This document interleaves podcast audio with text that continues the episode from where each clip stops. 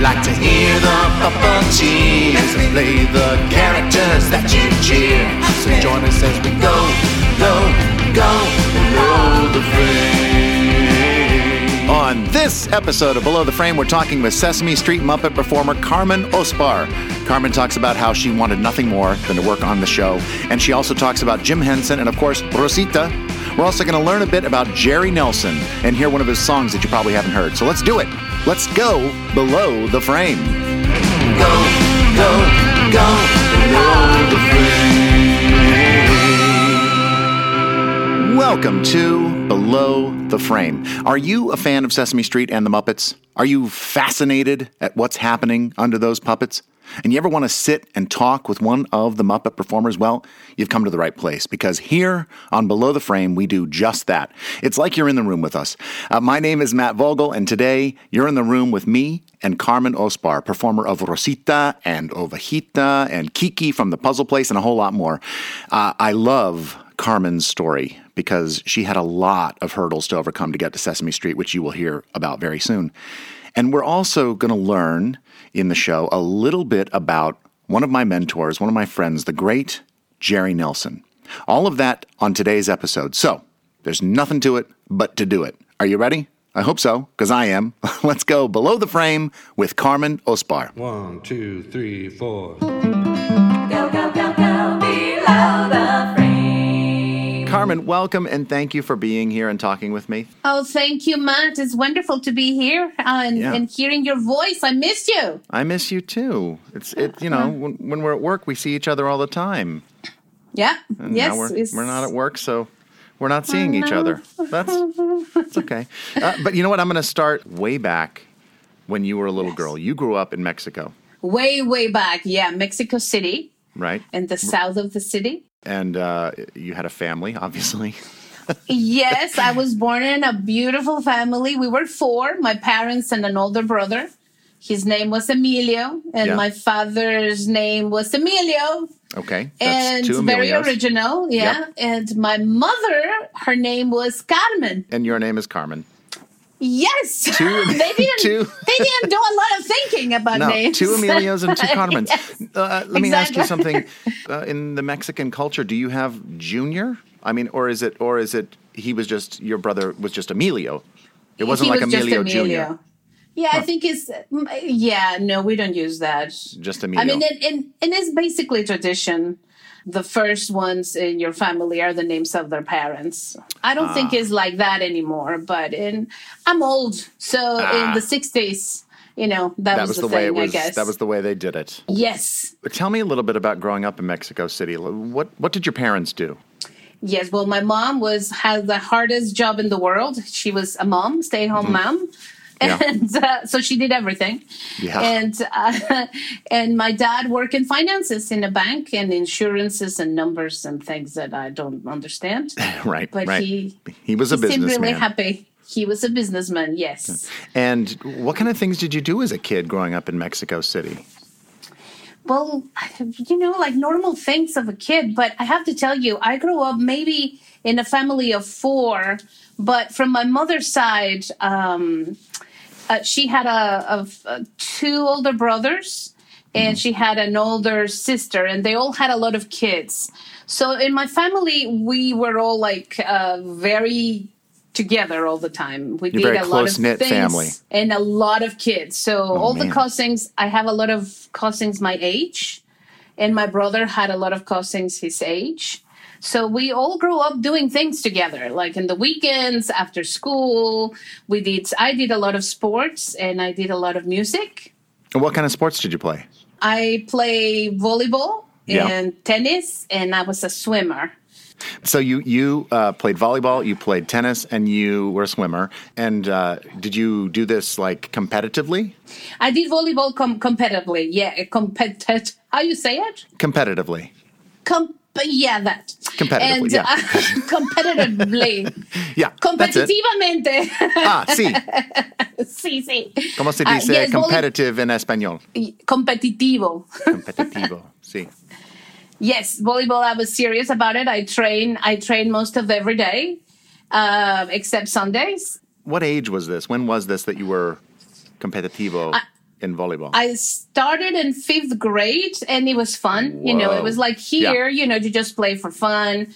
But as as moved to middle school, I was in the school team, and then high school, I was in the school team, Mm-hmm. and then college, I was in the college team. So Wow. I know I. That's the reason my knees are so bad right now because I I was look, a fielder and a spiker, problems. so I We live on the floor. problems as we're I know.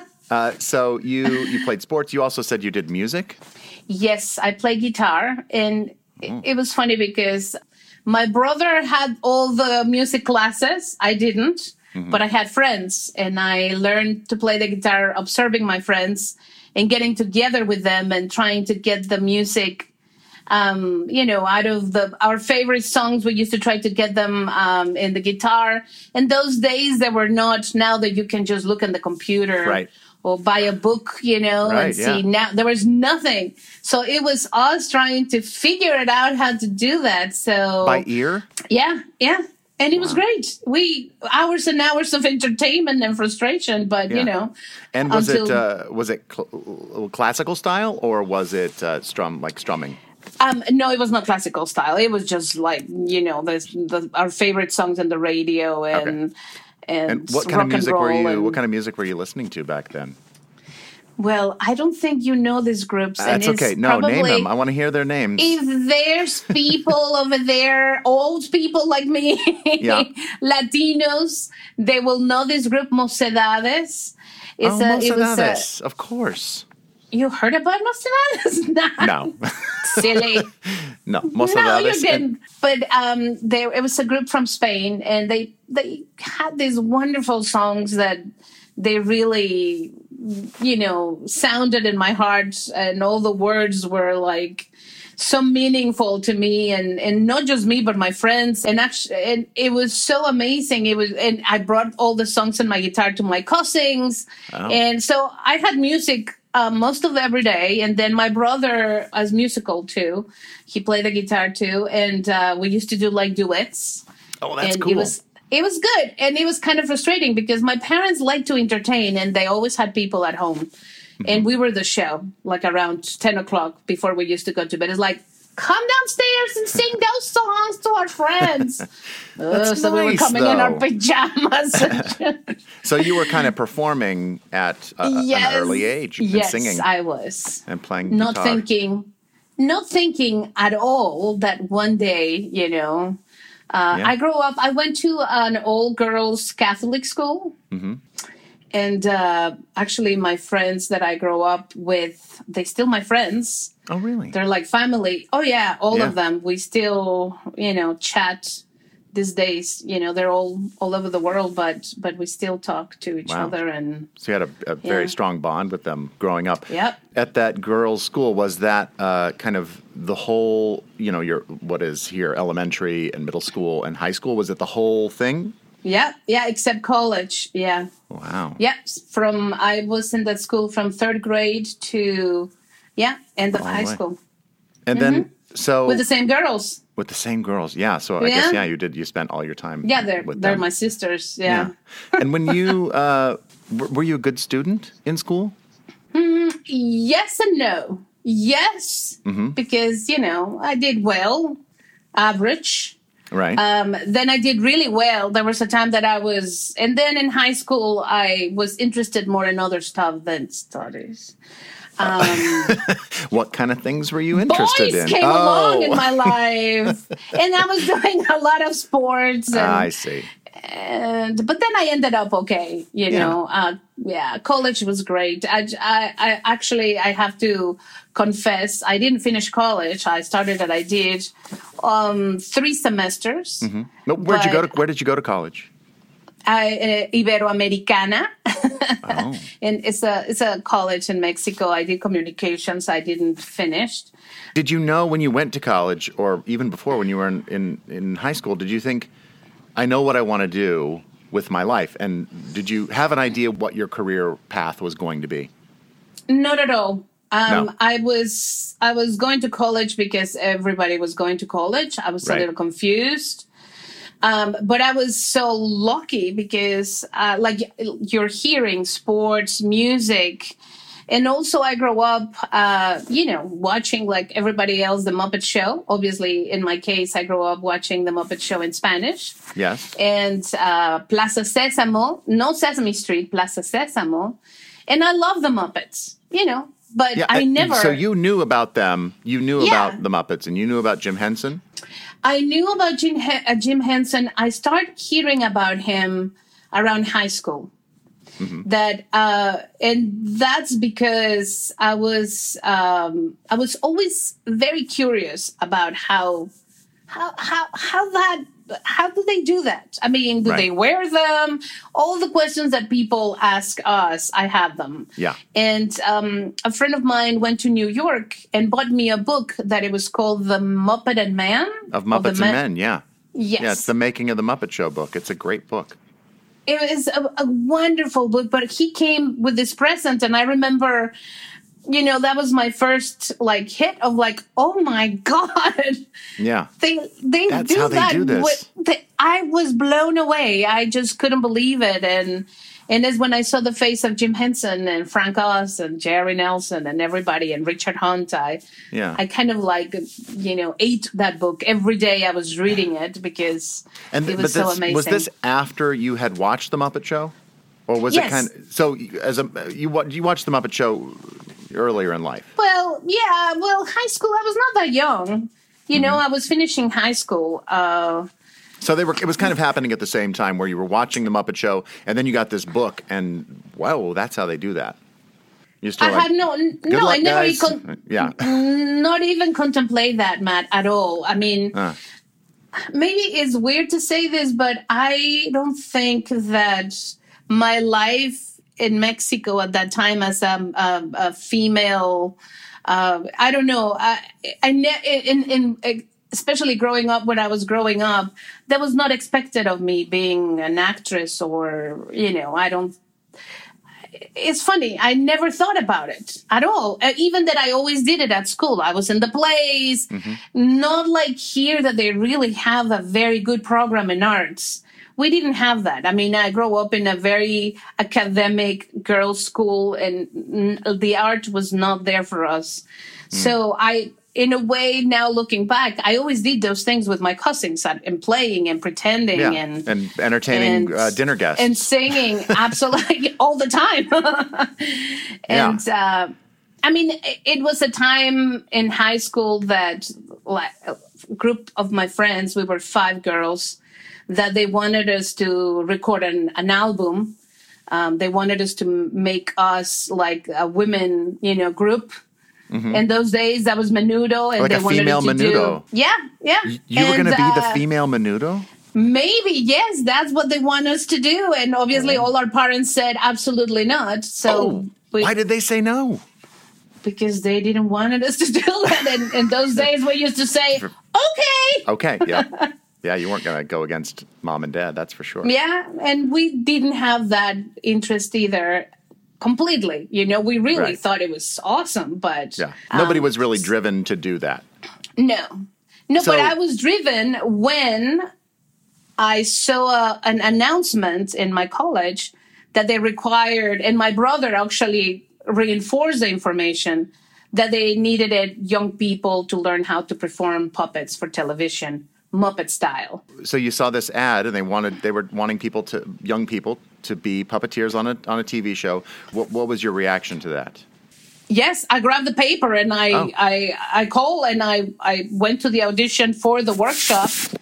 And this is just me with other friends, uh, Mm-hmm. another two, three friends. We went to the uh, audition. Yeah. We all speak a little bit of English. The puppeteers, the the person that it was training, the people that were from Texas. I was eighteen or nineteen. It- they had everything for two TV shows. They have puppets.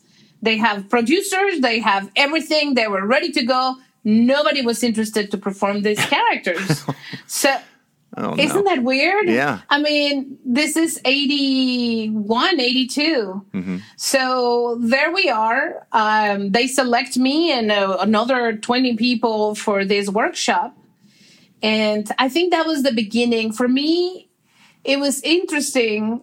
It was hard. That workshop was hard. I was petrified. They were all actors. and they were serious actors, you know. Right. Uh, they had acting backgrounds, so for them, improvisation and all that was so easy. For me, that was so difficult. But for me, what it was so easy was when I put the puppet in my hands and I got it, and it clicked it was it was some connection that I remember thinking, "Wow, I want to do this for the rest of my life. I love it." Did you love it because it was a challenge? It was such a challenge to bring life to this one expression thing. Yeah. And I remember like moving my wrist and seeing this face coming to life with my movements and and and it had so much expression. And was So it? Were you using a monitor? At the beginning, we were using a mirror, and then we Okay. moved to a monitor. Yes, But even yeah, seeing but monitor. just your uh, your connection with that puppet, whether it was in a mirror or on a monitor, you were looking at it and you were fascinated by the fact Yeah. that you could move the puppet's head in a certain way, and it would look like it was emitting some sort of emotion. Yes, uh, all the emotions. Yeah. It was interesting just moving it a little bit. And so then I start having the connection with the puppeteering, and all the actors had no problem performing, but they were not communicating it with the puppet. Ah. It was really interesting because the, uh, I, I think his name was Mark. I remember that he was like, oh my gosh, look what Carmen is doing now. Carmen, look what they're doing in the performance. That were kind of like, Yeah. But at the end um, they you know two weeks of intense work they the americans left they left a group of puppeteers and they left me there as a captain puppeteer and i was the youngest one And so now you're you're on this show. Two, two, Two shows. You're on two shows. You're the puppet captain. You've never really done this before, except for two weeks. Mm-hmm. And well, how do you? What do you do? I cry cry a lot watch a lot of muppet show and, Okay. and, and plaza sesamo that it Yeah. was not enough really as you know you encounter a world that nobody knows Mm-hmm. uh, especially cameraman. And uh, of course, they left some I- instructions and they build the sets accordingly um, for us to have a place to sometimes uh, there. For you to understand, there was a live show every night, and it was a game show, and, and that was easier because we were. I was behind like a radio. It was like a radio station, like a disc jockey booth. Yeah. so my character that it was a monster lived there. So it was easy. I had my monitor. And uh, the other show was a children's show. It's called the treasure of knowledge. And it was amazing. It was so much fun. It was a farm Yeah. so the farmer and his granddaughter uh, you you know used to teach things and all the animals had all these questions. It was so it's such a great great concept of show. Yeah. adorable. A, a lot of kids in mexico remember that. Well now older people. How long did that show last, or did both shows? How long did they last? well XE-TU that was the game show. It was live. It, it was a different game every night and it was number one for five years uh, wow. so I worked in that for five years. And the Treasure of Knowledge, we had like four or five seasons. Oh my god. So yeah, that's the reason I didn't finish college because Oh, I well. got so yeah, busy. but you you were busy and you're and something that really was interesting you, you was was pulling it. you away. You know, it makes sense. but it was really difficult because I ended up being the only one loving puppeteering. The actors wanted it to move on acting, but Mm-hmm. I keep saying, "But you're acting, yeah, but we want to show our faces." And like this, we're never going to be able to show our faces. So they Right. went, they move on to soap operas, and I wanted it to learn more. And I heard that they were going to redo Plaza Sésamo and some people from Jim Henson they were going to go to Mexico and and select some people for So this was around Sésamo. 1985 or so. And that was 1983 1983. And so that, that's when you heard this was going to happen. There was going to be a Muppet workshop, and uh, they're going to. What are they doing? Are they they're they're looking for puppeteers for Plaza Sesamo? for Plaza Sésamo and uh, an, a, an, a guy called Kermit Love Yep, Kermit Love. Um, yes. adorable Kermit Love. Uh, I actually, uh, uh, for who, well, Kermit Love work um, with Jim Henson, and he helped, uh, you know, design Snuffy, and uh, he helped Jim kind of redesign Big Bird to Yeah. make him look a little, bit, bit better. Prettier, a little bit more like a bird. little Yes, exactly. Fluffier, yeah. And and so and he worked on Sesame Street too. He was part of like you know um, helping the puppeteers with their acting and and he as you know he was a character too like Yeah. uh, as human. Yeah. What was what was Uh, his name of the character? Willie? Was it Willie? Willie, right? I think. Yeah, and had like a hot dog uh, yes, card or something like that. yeah, like something that. like that. Yeah, yeah, Willie. I don't so he went to in my- Mexico. I think it was Willie. Yeah, you're So absolutely right. You he went to Mexico. You met him. Now, yes. by the way, the, everything that we're talking about up to now, you, you only spoke Spanish. You did Yeah, not. Yeah, I mean this is Mexico. English. Completely other country. Yeah, yeah. So when you met Kermit Love, was there an interpreter? How did you Yes. communicate? Okay, you communicated through an interpreter, and that's how you met Kermit Love. And uh, what did he what What did he think of your performing? What did he think of what you were doing? he um the the interpreter that you uh, mentioned actually Mm-hmm. was a friend of mine that worked in Televisa and um, he thought um, it was great he saw the sets one thing that he couldn't believe it is like something that I forgot to tell you but all the voices of the characters that I did because they were male characters that were made by a voiceover person so I followed the lip sync for Ah. five years of people, but they were not me. So it was Yeah. so hard. So none of those voices were you at all. No, There were no, no, somebody no. Mm-hmm. else's voices, but you were puppeteering, and you were, and it was was it were they live voices or were they Yeah. Yeah, live no, voices? there. Carmen, that's Yeah. hard. that is very Yeah. hard to do. And I used to, you know, I know them so well by the end of the fifth, you know, we kind of Mm-hmm. Yeah. knew each other. And the live show was difficult because sometimes the celebrities that they were invited, they used to, you know, you know, try to say something and they have to answer something. I have to answer something. Yeah. But I had uh, Julio Lucena, that was his name. Um, he was an incredible actor and he did all the voices for the Flintstones, uh, Los Picapiedras in Spanish. He was a very famous actor and a very famous voice uh, in Mexico. He was so talented and we were so connected and I had him in my ear like Yeah. you used to have Jerry Yeah.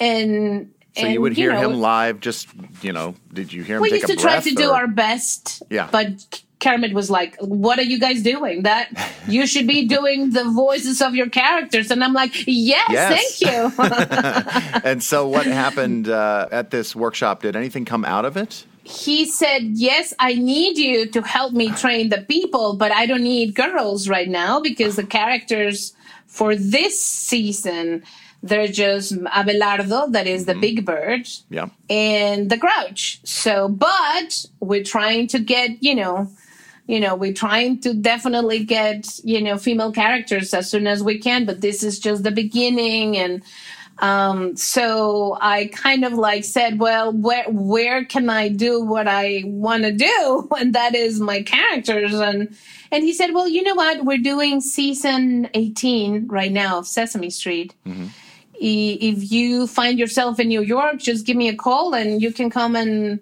observe in the studio. So I found myself in New York after a few weeks, and Just happened I to be visit there. him. Yeah, yeah, I just happened to be there. Hi, hello. Do Yeah, you remember hi. the offer? We're going to come back with our interview with Carmen, but right now, let's take a couple of minutes and talk about the late great Muppet performer Jerry Nelson. If you don't know who Jerry Nelson was, he, in my opinion, was one of the great unsung heroes of the Muppets. He was a Muppet performer and he played the Count, he played Harry Monster, he played Biff, he played Sergeant Floyd Pepper of the Electric Mayhem, and Kermit's nephew Robin, and Lou Zealand, and Crazy Harry, and Uncle Deadly, and Dr. Julius Strangepork, and Pops, and Camilla, and Ma Bear, and Scred, and Emmett Otter, and Gobo Fraggle, and hundreds and hundreds of one-time characters. And his voice, his voice was incredible. It, it had such texture to it that he could put into these characters with that voice. And Jerry was also this amazing guy. And I got to know him when I started at Sesame Street in 1997. I did a lot of right hands for Jerry with the Count and Harry and others. And when Jerry, because of health problems, couldn't puppeteer anymore, I puppeteered the Count while Jerry sat just off screen, just off screen in a chair there, looking at a monitor, performing his lines with the same gusto that he did eh, when he was under the puppet. Uh, Jerry was on oxygen there then, and, uh, and and I wore headphones so I could hear Jerry's intake of breath before he spoke, like that. And and he really he lived inside my head during those scenes, and and I I think that we just we really had this connection.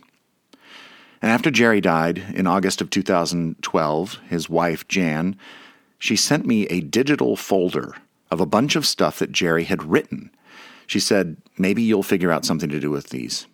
And I've held on to those writings of Jerry's all this time, never knowing exactly what I could do with them to honor Jerry's memory and his legacy until I started working on this podcast. And so, what's in the folder amounts to a bit of a, an autobiography of Jerry's. I mean, the start of it anyway.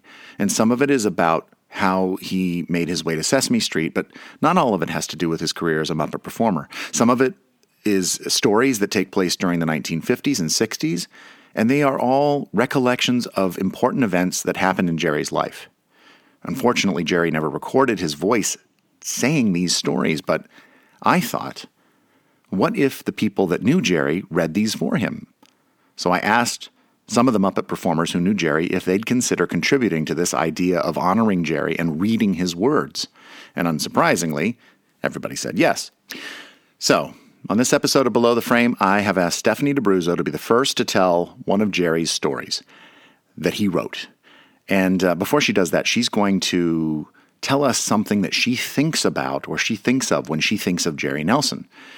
Um, and the piece that Jer- uh, the piece that Stephanie reads uh, today, I was actually asked to read this piece at Jerry's memorial, and it feels kind of like to me, it feels like a forward to this autobiography of sorts that you're going to be hearing on the podcast. You'll see what I mean. So here is Stephanie D'Abruzzo. So here's the thing about Jerry Nelson that I love.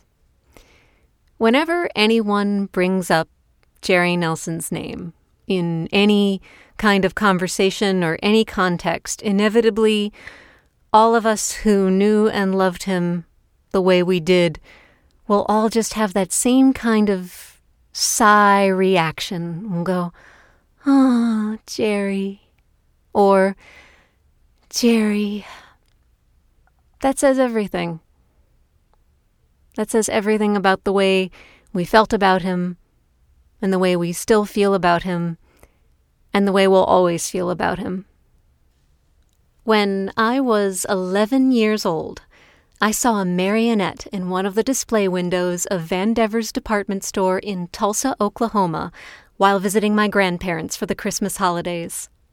My mother noted my interest, and it was one of my presents that year. It was a 12 to 14 inch high policeman. I learned to manipulate this, and the following year was given a clown marionette made by the same company. He had a barbell he could do several tricks with, provided the correct strings were pulled in the right sequence. I played with these two puppets off and on for another year or so and forgot about them. My next real experience with puppets came from watching our first television set in 1950.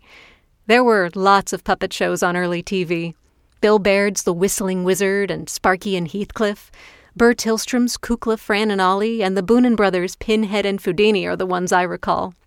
Little did I realize at the time that 14 years later, while in between acting jobs, I would audition for that same Bill Baird I watched as a 15 year old and begin a career as a puppeteer that would span 46 years and have me working with Jim Henson, one of the most creative innovators of modern puppetry. Bill believed that puppets touch something in our primitive ancestral memory, dating back to times when we huddled around fires in caves and hunters related how they put on animal skins and fooled the herd enough to make meat for the evening meal. He could well be correct in that, but whatever else puppets do, they awake and delight the child that lives still within our heart of hearts. As we say in my country, puppets been very, very good to me. Thank you, Stephanie, for reading that. That was so great. Uh, we've also got a song from Jerry later on in the podcast. Uh, it's really, it's just so great to hear Jerry sing this, and I'm excited to share it with you. So look for that. But right now, let's get back to our interview with Carmen Osbahr. We were talking with Carmen about visiting New York, Kermit Love, and Sesame Street. So And- you and you that- met up with Kermit Love, and what did he what did he do then? Did he? he he was going to the set almost every day. Um, what did he do? It was so funny because actually the first week that I arrived, uh, he told me that that week was dark, but I can go to his studio, and that he had a party that he wanted me to go with him. And he said, "It's like um, it's a, a masquerade. I have a mask for you. It's beautiful." Uh, and it's like, do I have to dress up? It's like, no, no, just wear whatever, and I give you this beautiful mask. And I'm like, okay. So um, he picked me up. We went to the Waldorf Astoria, and it was like the hundred and something nights with Jim Henson, and everybody else in the world was in the room. Yeah. And it's when I met Jim Henson, and I met everybody else, and I just At couldn't believe party. it. Was it a this party? Yeah.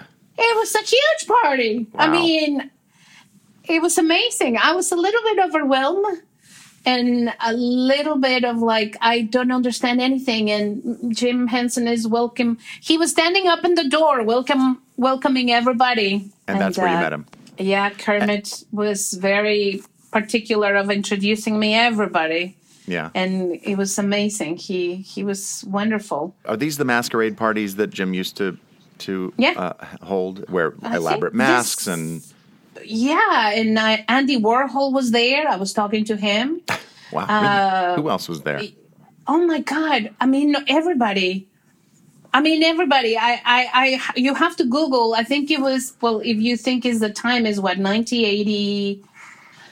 See, when I started working with him, I think it was 1988 or 89, Mm-hmm. and is the night of the thousand stars at the Waldorf Astoria. I'm sorry, Stephanie like that, yeah. Must know. I know she would know this. Who was there?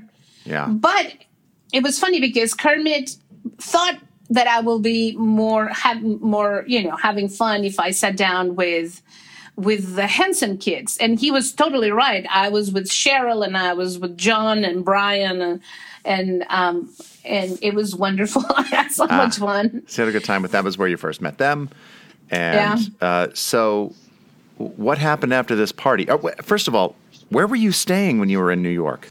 Of course, yeah. As you know, my parents said, you can go to New York by yourself, but you have to stay where we tell you to stay. And I stay in a residence uh, that it was uh, all girls residence, and it was in the Upper West Side, and uh, eh, girls from all over the world, Matt. It was so Yeah. much fun. They were all actually. It was a time in my life that it was so interesting because they were all. Uh, there was four girls from Spain and myself that we had like high dreams and all of them ended up in the New York Ballet or in Oh. Alvin Ailey or with Martha Graham, like as ballerinas, like Yeah. professional dancers. And I ended up, uh, you know, doing what I wanted to do too. So, yeah, and I'm still in contact with them. They're amazing. Wow. so you you stayed at this uh, this residence, and then you would go and would you visit Sesame Street once the part once they weren't dark anymore when when they were back in? I filming? did. I did. They allowed me. Um, Kermit told me, "Yeah, you know what? I introduced you to everybody. Now the next part is your job. You know, now you you figure it out." Uh, I asked permission to Jon Stone if Mm-hmm. he allowed me to visit every day and observe the puppeteers. He said, "Absolutely." I asked Jim Henson if he let me observe, and he said, "Oh yeah, come on, on, yeah." Uh, I do Muppet inserts on Mondays and Fridays, and the rest of the week everybody's here. Yeah, come over. Do you remember that first time you walked onto the Sesame Street set? Yes. What was that like? Um, I remember the studio was really dark, really like coming down through a little corridor to open set, and it was Richard Hunt and Kevin Clash performing these uh, cats. This, uh, do you remember they were like twins? Sci- Uh, Chip and Dip. Chip and Dip. Yeah. And and uh, it was like a Muppet insert, and it was so funny. I thought because everybody was laughing, but I couldn't understand very well what was happening. but I Right. do remember them getting up and seeing Richard Hunt just got up with a million dollar smile, uh, saw a new face that it was me, and he went like, hello, and just came over and introduced himself, and then Kevin say hello too, and, and it was just, it, it was mm, surreal. I mean, Yeah. you have to think I was already five years living in a studio, in a TV studio. So I was not intimidated about the, the right. studio the lights thing. and the but cameras and the yeah. none of that stuff. And I didn't grow up with Sesame Street, so the set, and it was a Muppet Day, so the set was dark. The only thing lighted was the the you know the above ground set. Yeah. Um, but what it shocked me was to see those faces that I kind of read every night in my Muppet and Man book, and Yeah. seeing them so welcoming and so helpful and so um, wonderful. Uh, Richard was just hilarious. I couldn't understand a thing he said, but I thought he was so funny. But you could tell he was funny. yeah, yeah. Yeah. so you went to Sesame Street and you did you just keep coming back every day just to observe? Well, you know what? They gave me a visa for I think it was my tourist visa lasted I think three months. Is like in those time in those days they used to give you like three months. I saved enough money to stay in the residence like for two months, and uh, yeah, I, every day, every day I went, and every day I learned something, or a lot of more than one thing new. It was amazing to see these guys working, and not just that, but seeing them doing their characters' voice and the whole performance and and the way they were connecting with the characters and the relationship between the characters and the relationship between the performers. Yeah. All that I never had. You know, five Yeah. years of working, but I never had that. Did, did you when you saw them working and they were doing basically what you had been doing, you know, in the same manner anyway, using a monitor and were you a little validated? Were you like, "Oh, I'm doing it right"? Yes and no. What's the no part? well, the no part was that The uh, voice, the voices. The voice. Right. Yeah. You know, But it- still, it- you know, you had done, and this was a, a lot of that was kind of, it was just you doing doing it. You know, you well trying the to figure do it. out all the Yeah. prop stuff matt and all the way the cameras were facing the character you know they they you know you know how they do Yeah. it all those things were like oh they do that like that Ah. oh of course you can use somebody else to pass the prop Yeah. all the all the editing all the But, all yeah, but you don't know that if you can't see below the frame.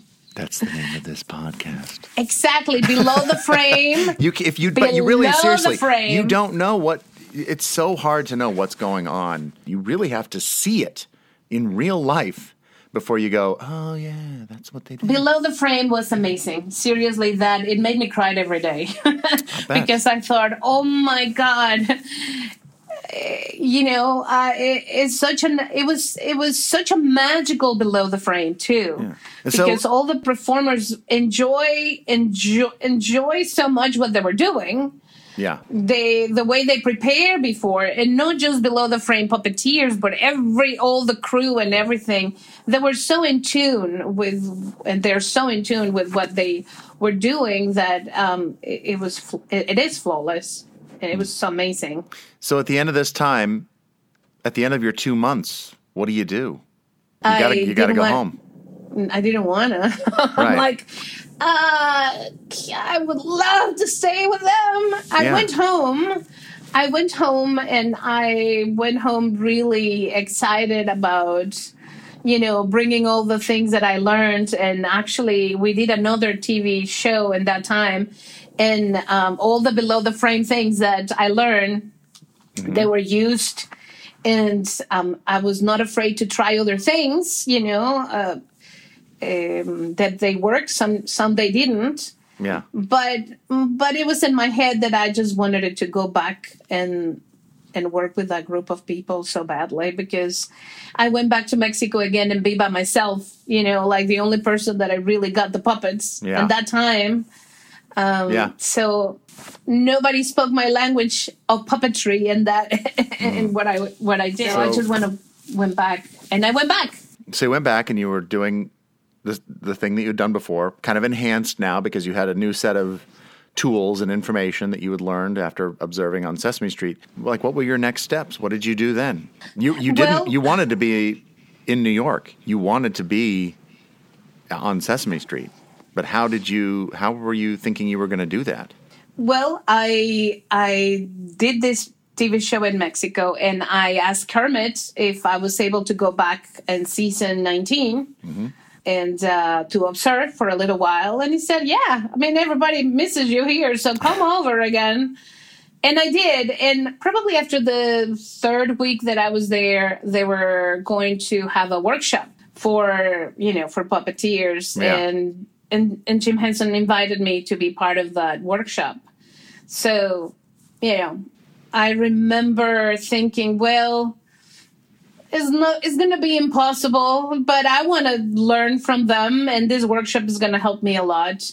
And I went in and I remember meeting a girl from Puerto Rico and I'm thinking, "Oh, you know, all right, but it's okay." Yeah, but I think that made me feel more relaxed and more comfortable because uh, you know, now you have to understand uh, you understand this but i didn't speak very well english so all these things i just did them uh, for the love of the art Yeah. and i managed to you know to everybody was very patient the workshop was great uh, i think the first day kevin clash and camille bonora were there and jim henson came at the end at the end of the week we were a smaller group of puppeteers Do you remember any of the puppeteers that were there at that workshop?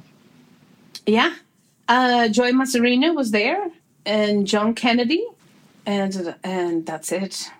And But, you? Yeah. And me. Yeah. and this whole time, like you said, how are you getting by? How are you communicating? Smiling a lot. Yep. Yep. No, And are you I, were you still I mean, you had you said you had like a limited English vocabulary. But you didn't Yeah. have a translator with you. no. No, you know what? Some things and that I still do, and you know that. I miss I missed a lot.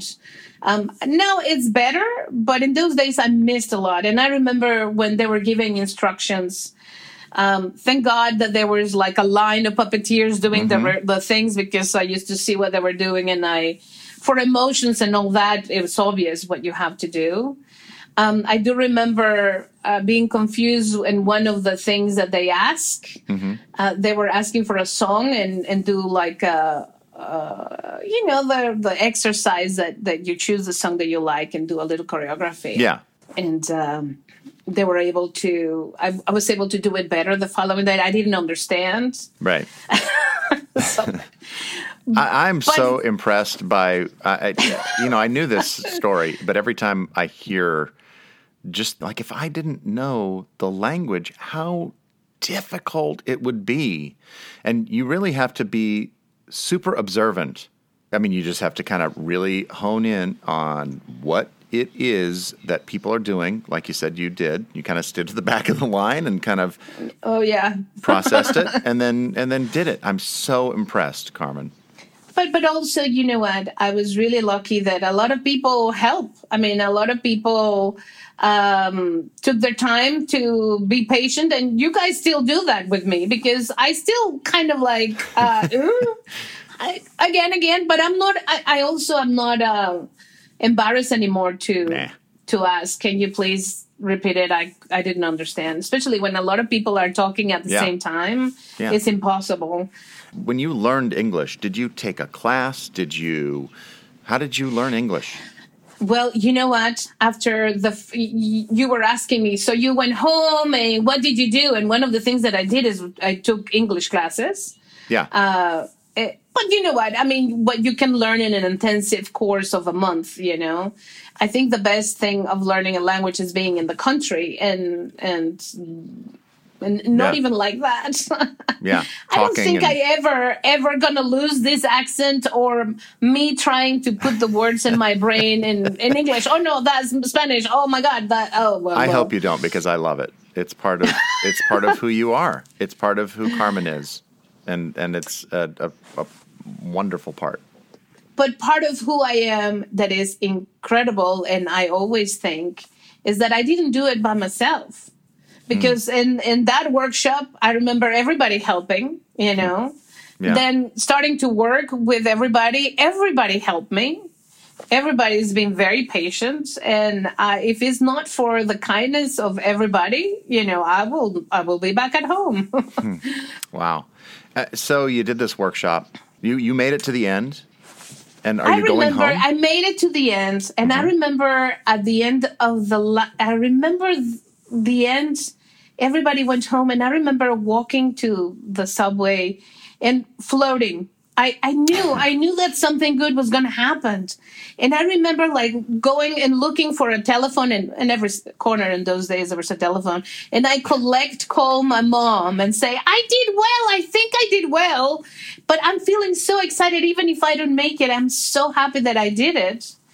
Um, and then the following week in the studio, Jim Jim Henson uh, was there on Monday, Muppet Insert Day, my favorite days, uh, you know. And he called me and he said, "Hey, um, listen, uh, looking at the tapes and everything, uh, and uh, we all wondering if you want to be part of our Muppet family." like, uh, so yeah, and it was. and you did impre- understand what he said then. absolutely. You totally got that. That's and I amazing. caught him by surprise because you know he he was kind of shy and quiet, you know. Mm-hmm. And when he said that, I remember just jumping into his. I give him a Mexican big hug, you know. I was so happy. He was laughing, so I was. He was so cute. He was enjoying the my happiness. yeah. Yeah, it was really special. So that meant he wanted you to come and be on Sesame Street. yeah, So yeah, he did. uh, what were your what your parents think of this? They they were just so proud. My mom knew how much I wanted this. Yeah. and um, and she was just so so so happy. Obviously, for my mom, you know, my, my dad passed away the year before, so she, but she she yeah, but she was just so so so so happy for me. Even that it meant for me not to probably go back to Mexico, but you know. Right. So do you did so you had to move to New York? I did, but you know what I did? I I moved to New York for six months. I did the season of Sesame Street, and then I had to go back to Mexico and do and do my seasons of my two shows. So I, I went back and forth for three years, and then um, Well, around what I year s- was this? it was a let's see, it's 89, 90, and ninety one, and then I did Puzzle Place, so I couldn't go back to Mexico um, to do the show. So I did it for two years. So you moved to New York when you were doing Sesame Street, and Yeah. do you remember what the first bit you were in? I know it's so hard to remember what those first bits are because we do so many of them. Or do you remember? Was there anything that first season of working there that you were like, "Oh, I got to right hand Jerry," Yes. or you know, like was there anything like that? There's two things that I remember clearly. I, I they they put me with Richard Hunt, and I assist him a lot in the first season. Uh, that I started working, and I thought it was wonderful. Uh, he was so patient with me, and then he was not patient, and I love that. He just, but I mean, he didn't stop me because Right. you know, uh, but almost. Uh, but I learned so much from him. Yeah. and then I was terrified. But I do remember um, doing in those days. He used to do Forgetful uh, Jones. It was Forgetful, and there was a lot of Muppet inserts with them walking into a canteen or opening doors, and and Yeah. I remember being in one of those and thinking, "Oh my God, I'm in one of these ones! I can't believe that I'm opening the doors." Yeah. Oh, hi! It was so great. and then the same day, we did a Muppet insert, and they put me in the background of a Muppet insert, and I was just like a person, like a lady, all dressed with uh, Venetian outfits. I don't remember the. I just remember being petrified Yeah. um, in the background. scared. Now, why were you didn't scared? want to move a lot. What was your fear? My fear was to do a bad job, you know, Right. or or To fail. No, to fail. and it Yeah. was like they hired me. They kind I- of see me doing something wrong in the background, and Right. they're gonna return me home. I think also now looking back, I think the group of puppeteers they have to. You have to make sure that you fit in with everybody, you know. Right. And, They're not just going to hand um, you a character just your first day. No. It's not how we do it. exactly and they also wanted to see what I, what I was able to give them um it was strange times because Jim just passed away in in 90 and that was my first season. So um imagine that he tells you welcome to the family you know. It was a, a, a little bit of a long process of me getting my green card. Um, it was, you know, they always work in other countries and hiring local puppeteers, but they never hire a puppeteer from another country to work on on Sesame Street. So Right. they were learning about that too. And Peter Schube, the lawyer of the company in those days, I had a lot of lunches with him and Jim, trying to figure it out how to get my papers. Hmm. So while that was being processed, I couldn't work. We're going to continue talking with Carmen here in just a bit, but first, more on Jerry Nelson. And Jerry, he, he wrote all these stories and he had collected them in a document that he called My Funny Old Life. And right at the beginning, he wrote this I was born in the Chinese year of the dog, July 10th, 1934, so I'm what you could call a crabby dog. I'm loyal, trustworthy, and friendly, but leave me alone, sort of thing, if you catch my drift. My mother's side grandparents gave me quarters to learn songs when I was coming up, and I think that had a profound influence because I'm still learning songs to this day and will probably continue to do so until the day I die. Years ago, Jerry gave me a CD of demos and recordings that he had made.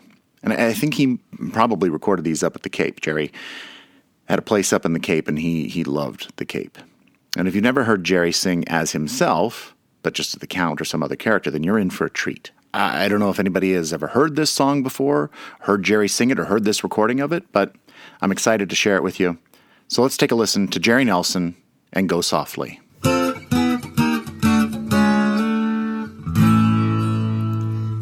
softly from a quiet time. uh, find your thoughts of me to rhyme. Never leave our lovely dreams, but don't forget they all were dreams. I feel the morning almost here. I hear the rush of lovers near. Of the past I'm so afraid, but I won't let tomorrow fade. I feel my voice as thin as air. I know you try your best to care. I'd wrap my shadow split in two. Must have been another you. I leave you now. The love is real. I can't express the things I feel. I need the time to run away. I'll see the light another day. Well, let's quit before the last begins. You know, the one who smiles is the one who wins. Here the circus comes when no one sees. I'll let the clowns believe in me.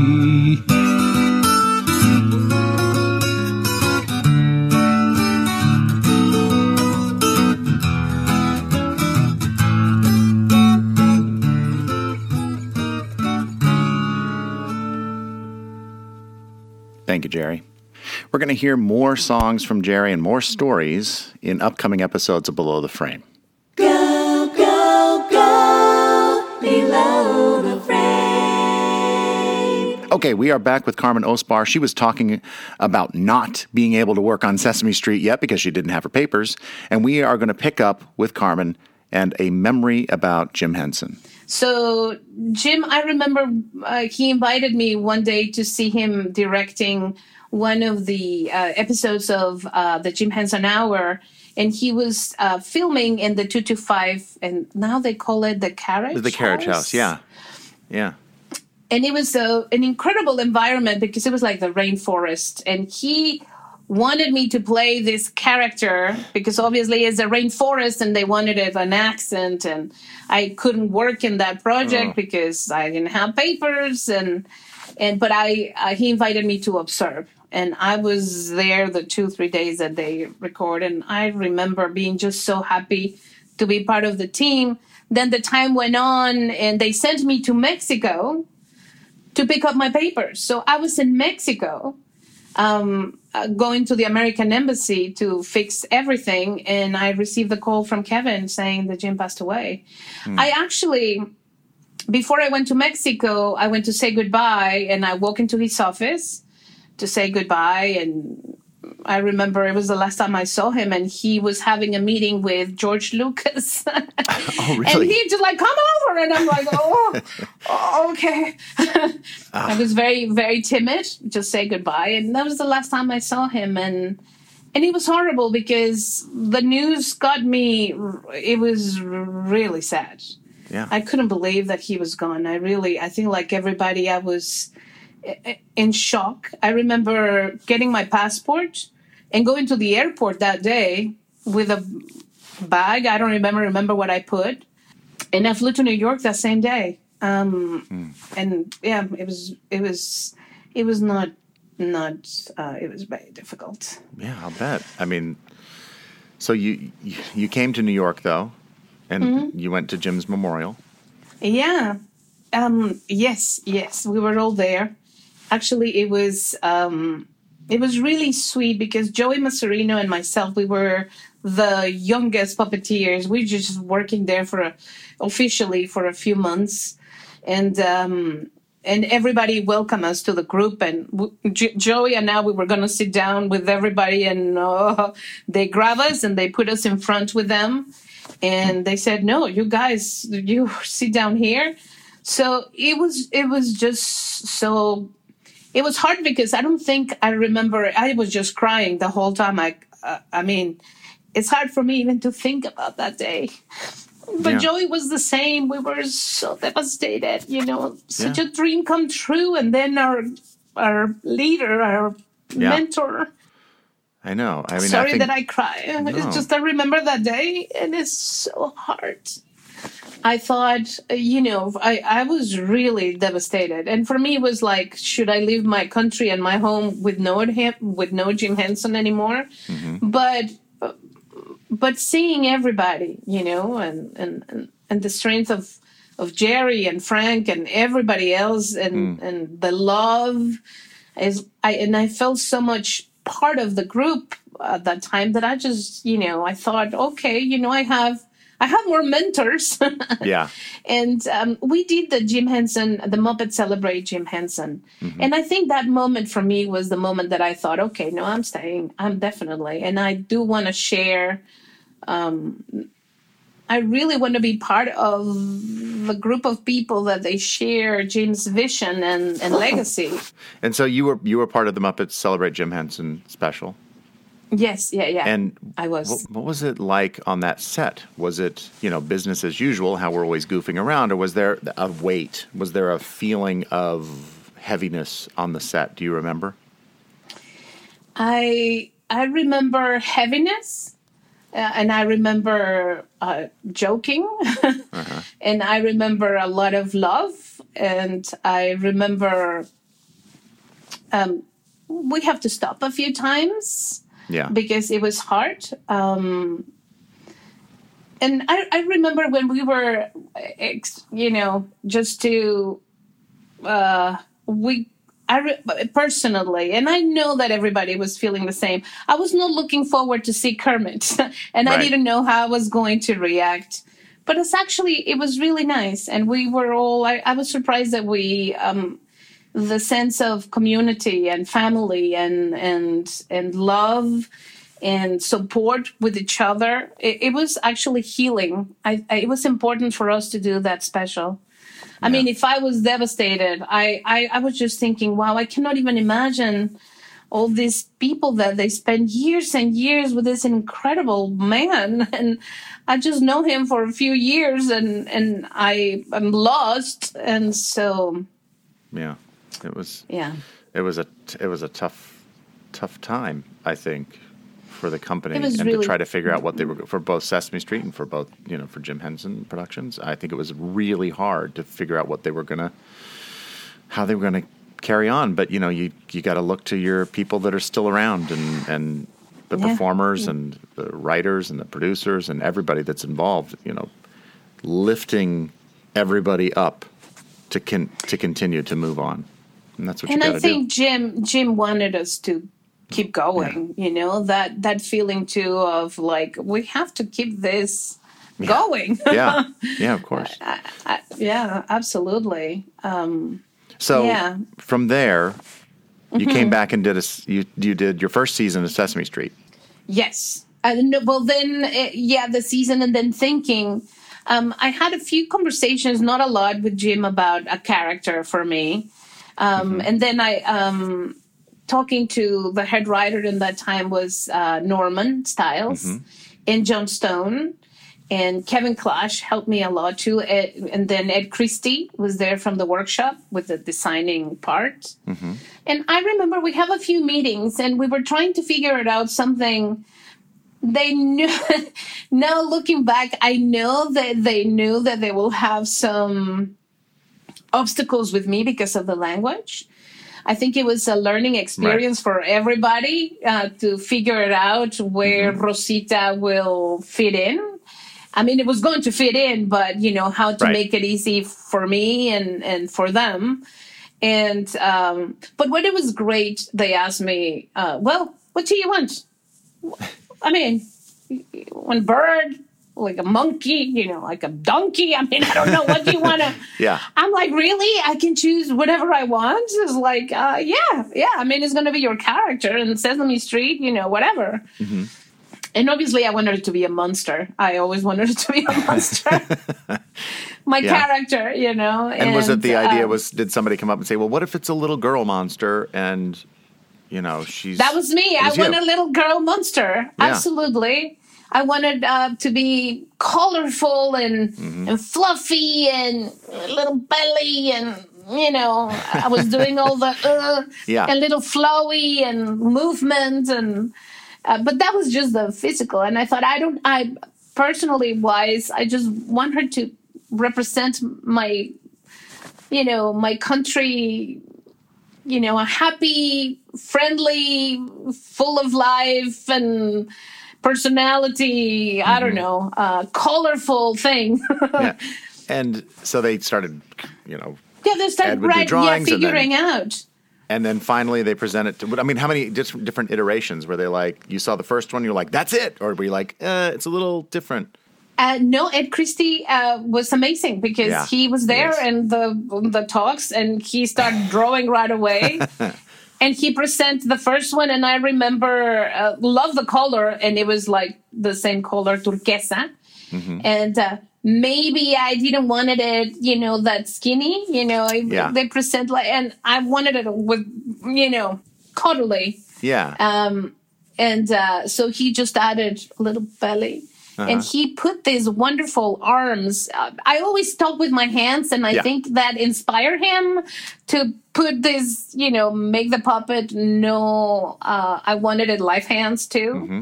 so they make these beautiful wings because he thought you know it looks like a you know like those flamenco dancers uh, or and Yeah, like a probably flowy when she- blouse. like a flowy blouse, and if Yeah. she goes like that, it will land beautifully. No, I don't have them, but I know. I, one of my questions was, "What happened to her wings? What what happened? I don't know. Did you just I- come back one season and they were gone?" Yeah, yeah, yeah. I, No they explanation. Told me, in those days, Lewis Bernstein was the, our producer. Yeah. I love of Lewis, but Yeah. they they just gave me the news that they didn't think they look good. I'm like, I wonder, you Oh. know, maybe you know we can just say that at a certain uh, time in a young monster's life, th- They grow. They lose their wings. oh, oh, that's what they said. Well, maybe they they. I don't think. So. I don't know. They thought because she's the he same. She's the same age every year anyway, so it doesn't really doesn't really track. But practically, you know that uh, uh, my head, Yep. because now the design is different. Yeah, is for me. I'm working always like both Yeah, you have your arms head to and the with- side, and but with those wings, it kind of provided a little bit of uh, cover. cover. I remember I had Velcro here and Yeah. Had Velcro. Remember? Yeah, Yeah, you just felt not right in anymore. the front of your of your mic. Oh yeah, I know. Now she does. My head is everywhere. Uh, tell me Rosita's full name, please. is and this is Sonia Manzano because she wrote a script that uh, she had to, and we do that in Mexico. I mean, I don't. Yeah. I can tell you. I'm going to tell you Rosita's name. Uh, Rosita la monstruo de las cuevas. Rosita del was- Monstruo de las Cuevas.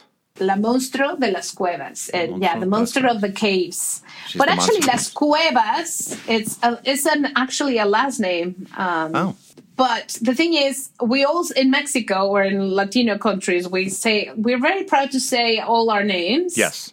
I mean, you have a very long name. Yeah, my parents. I'm telling you, and I thought it was a joke all my life. But, But it's when not I a saw, joke. It is not a joke. Oh so, what is your full name, Carmen? my my full name, and listen to this, Hold everybody, on. and I want you to repeat after me. Carmen Mercedes Guadalupe de la Santísima Trinidad. That's my name's Osbahr Vertis. So we have to say everything. Carmen Mercedes Guadalupe de la Santísima Trinidad Osbahr Vertis. Uh, yeah, yeah. How, eh, how, eh, it say, how, is. wait, how fast can you say it? Say it as fast as Carmen you can. Carmen Mercedes Guadalupe de la Santísima Trinidad. Oh, good. no, That's really, nice. I really thought they were joking. And because my mom, every Oh. time she got upset with uh, with me, and Yeah. she used to call me when Your she used to say, Carmen Mercedes Guadalupe de la Santísima Trinidad, come right here. I'm like, oh. Oh. my God, I'm in trouble. And my brother was Emilio Ricardo Mauricio Vicente. It's not as long. It's I not as long, though. No, it is. Emilio it? Ricardo Mauricio Vicente. They're the same Oh, number okay. of all right, names. right, maybe, okay, maybe it is. Yours just sounds a lot more of flourishy the or La something. Santísima Trinidad. Uh, the Santísima Trinidad is like the, the Trinity, The the, saint? saint, uh, the Saint Trinity. Oh boy, I that's a long know. name. But you were like, "That's not a real so name." And then how do you know it's that not it's a real name? How did you know that it was a real name? When I saw my baptism um, thing, Yeah, your It's like cert- they- certificate.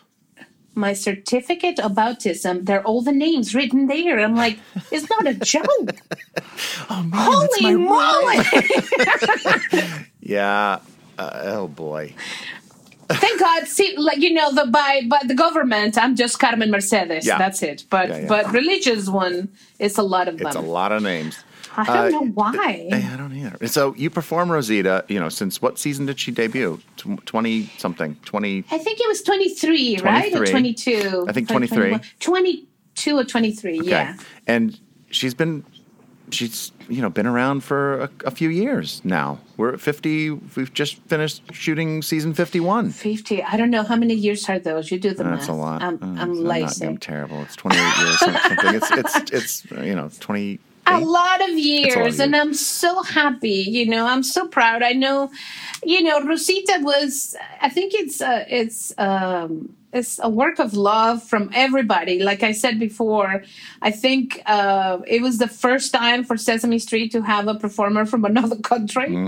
Um, they're always being very supportive um, but not just with me but with the idea of showing kids that you can do it, Yeah. whatever your language, whatever. So I learned so much stuff from from from everybody, you know, and I'm proud that that Rosita is made it. I know that it's it, it is hard because I'm not the stereotype, or maybe I am the stereotype of a. Um, I remember at the beginning, and this is below the frame things. They used to tell me if I could do something like Ricky Ricardo, but I didn't grow up with Ricky Ricardo, Right, and I yeah. don't hear an accent because I don't hear accents. That's right. Yeah. I was like, I'm sorry, but who's Ricky Ricardo? Uh, yeah. They just And, assumed you um, knew. I, of course. Um, and probably if I saw now looking at the now watching the show, I think Right. it's hilarious. Um, but I don't hear an accent. No. Oh, then why would you? Uh, so when you were creating Rosita, what what do you and and with any characters that you create, what do you think's the most important thing when you're creating a character? oh gosh, well, just to give them, um, you know what? And I that that was a learning experience with Rosita. I was in panic. You know, it was my first character. Yeah. and it was a big thing. You know, and um, I remember Kevin Clash was so sweet, and he said, "I need you to write down a bio of Rosita." And what is her mission? What is her mojo? What is what it drives her? Mm-hmm. Um, so i start putting all these things then and then you you go to the studio and you try to apply this to the scripts that you get right and Yeah. there's always something so for me to be comfortable with my first character i'm coming from a background that i never did any characters i mm-hmm. just followed the voices of somebody Yeah. Um, it's funny, but I thought about uh, about an aunt, uh, a, a tia, an aunt of mine in Mexico. Yeah. and she, um, it, it was a combo between her and my best friend. Um, my best friend always grew up in a big, huge family. She was the oldest of a lot of siblings. And um, and my aunt was always like the welcoming person, like always cooking. And but when she got upset, it was like run away. you know, she had like a very strong character. And so I combined them both, and I saw Rosita like that, like coming from a big family, Yeah. being the oldest, and having you know when you're the you're the oldest, right, Yes, I'm the of oldest, your yeah. family. Yeah. So But I only have one brother. Yeah. So Uh, I mean, I, can't imagine. imagine how many Rosita. How many siblings does she have? I imagine that she will have like five or six under her. It's a big. It's a big family, and she's kind of the. She's the top yeah, dog. and that gives you a little caves. bit, a little bit of uh, security and Yeah. independence in a way because you gotta, you know, in a way. yeah. So um, that's what I saw her. and that's what you kind of put into your performance of her as your your tia and your best friend. You kind of Yes. meshed them, and that was who you kind of eventually molded into. molded into what it character. is now. Yeah. And um, but what what I thought that I use everything I learned was with Ovejita. Because Ovejita, even that it's a simple character Mm-hmm. and she doesn't have a lot to do, I remember learning from all of you guys, you know, what you do with your characters and how you prepare for the Muppet inserts. And it's more than just trying to think about a personality, it's just to give the characters something that um, is just, you know, um, specific and particular. And I remember uh, and Ovejita really, Uh, you remember, you were there the first time I put Yeah. heat in my hand. Yeah. And I didn't have a lot of information, Yeah, but I she's a do remember. lamb, and she She's a little lamb, speaks Spanish, plays and games. she laughs. Yeah. Well, no, actually, that laugh came because you remember there was nothing. There's nothing else there. yeah, So, but that's what I thought is like, what can I give this character Hmm. when there's not a lot than just running in, running out, scratching? Something that it will give her, uh, you know, like they will know that she's coming, Mm-hmm. or they will know who she is. And it's just that silly, stupid laugh yeah, that then brought other stuff. But you know, I, um, I don't know. it You gives her this little air of uh, uh, playfulness, a little, Yeah, de- like a little devilish, not devilish, but you know, like a, it's just like a little. She's, she's I, she to was play. torturing Murray all the time. I love that. I could see her planning, Yeah. planning all those games and. Yeah. Uh, you are very funny, Carmen. Oh man. You're a very p- Well, funny per- performer. In fact, one of the funniest things that I've seen you do, I've told you this before, is that we did. Do you remember when Frank Oz came to the set?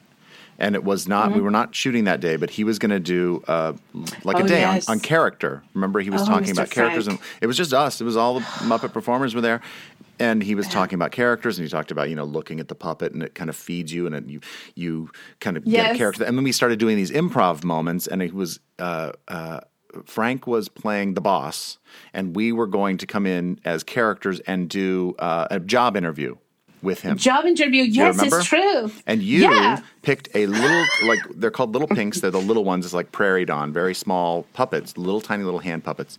And you came in and you had made the very bold choice of only speaking Spanish.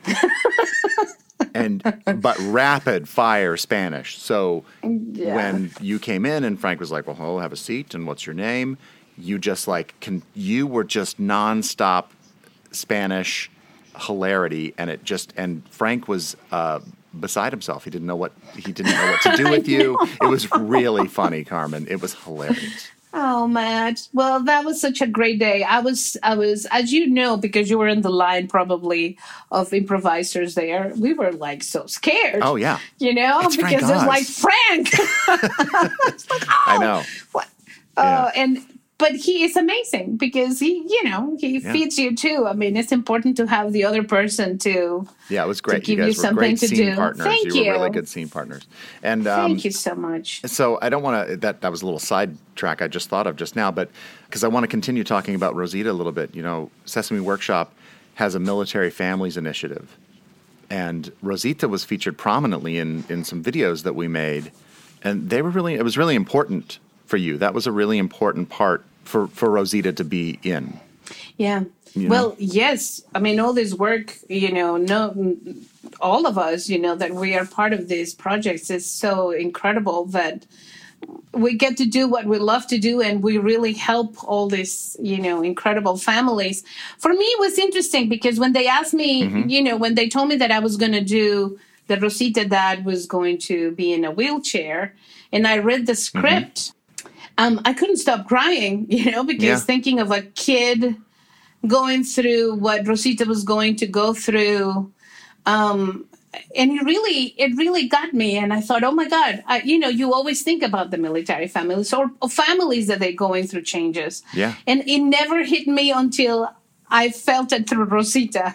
And Ah. it really shocked me, you know. So when we did that video, um, well, it was really tough. I, Yeah. I, I thought, you know, and, you know, I was kind of like my, my son, Alex, was at that time 7 or mm-hmm. eight. And we were going through different changes at home too.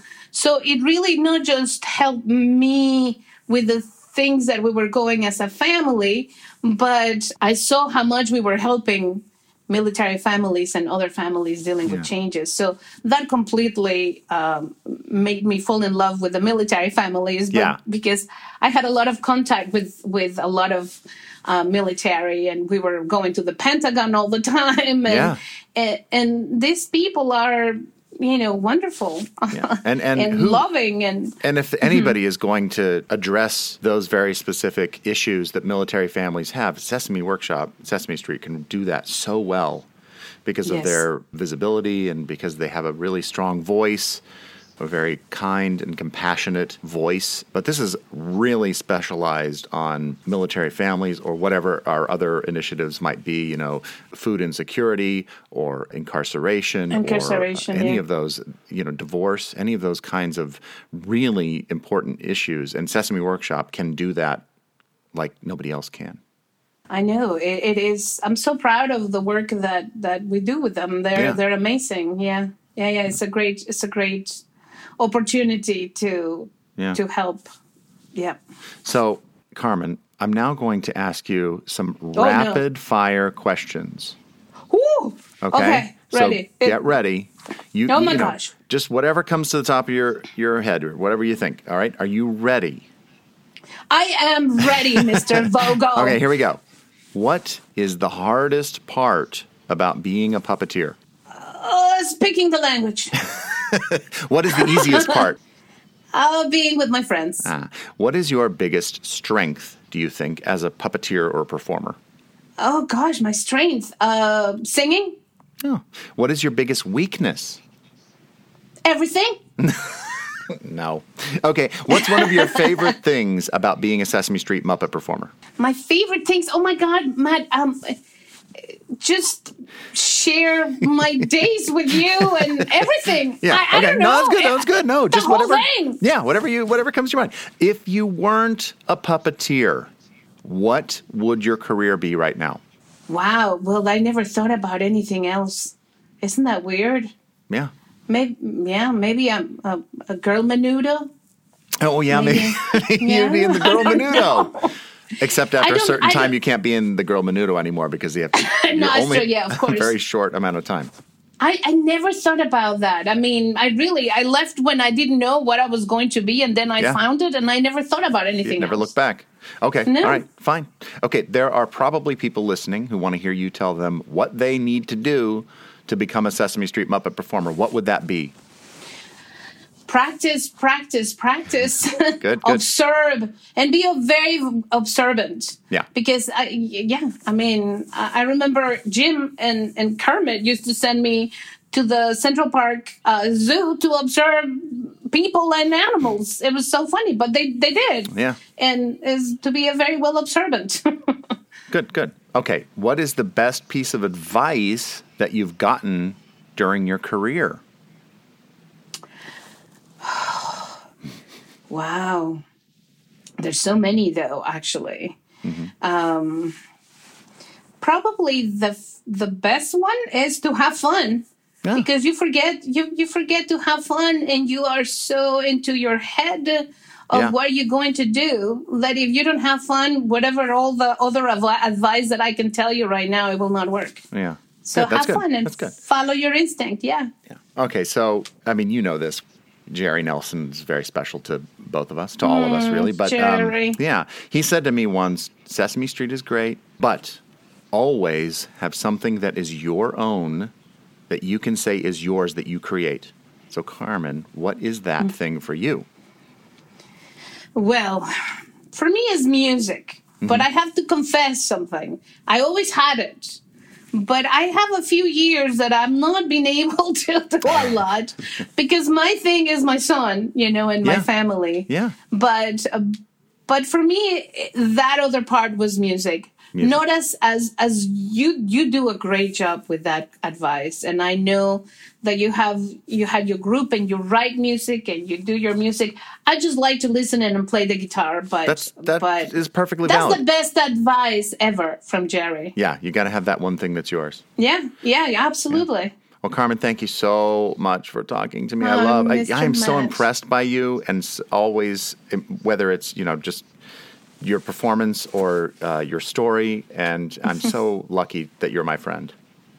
Well, uh, the same. I always say that, Matt. Um, we're lucky to have uh, such a nice family, Yeah. chosen family. We are. And thank you so much for having me. I I, I wish the best to everybody that they're listening and um, follow your dreams. Thank you, Matt. Thanks. I love Carmen. She's a good buddy of mine. Uh, well, that's Below the Frame for today. Connect with us online at Twitter, Instagram, and Facebook. Just search for Below the Frame. Our show was produced by me with editing assistance from Jared Fairclough. The theme song was written by Stephanie D'Abruzzo and performed by the Mighty Weaklings. Our podcast artwork was created by Dave Holteen at DaveHolteenDesign.com. Special thank you to Jan Nelson for giving us Jerry's stories and to Stephanie D'Abruzzo for sharing her memory and reading one of those stories today. Thank you, Carmen Osbahr, for letting me talk to you. And thanks to you, the fans, for listening. I'm Matt Vogel. We'll see you next time when we go below the frame. Bye. Go, go, go below the frame.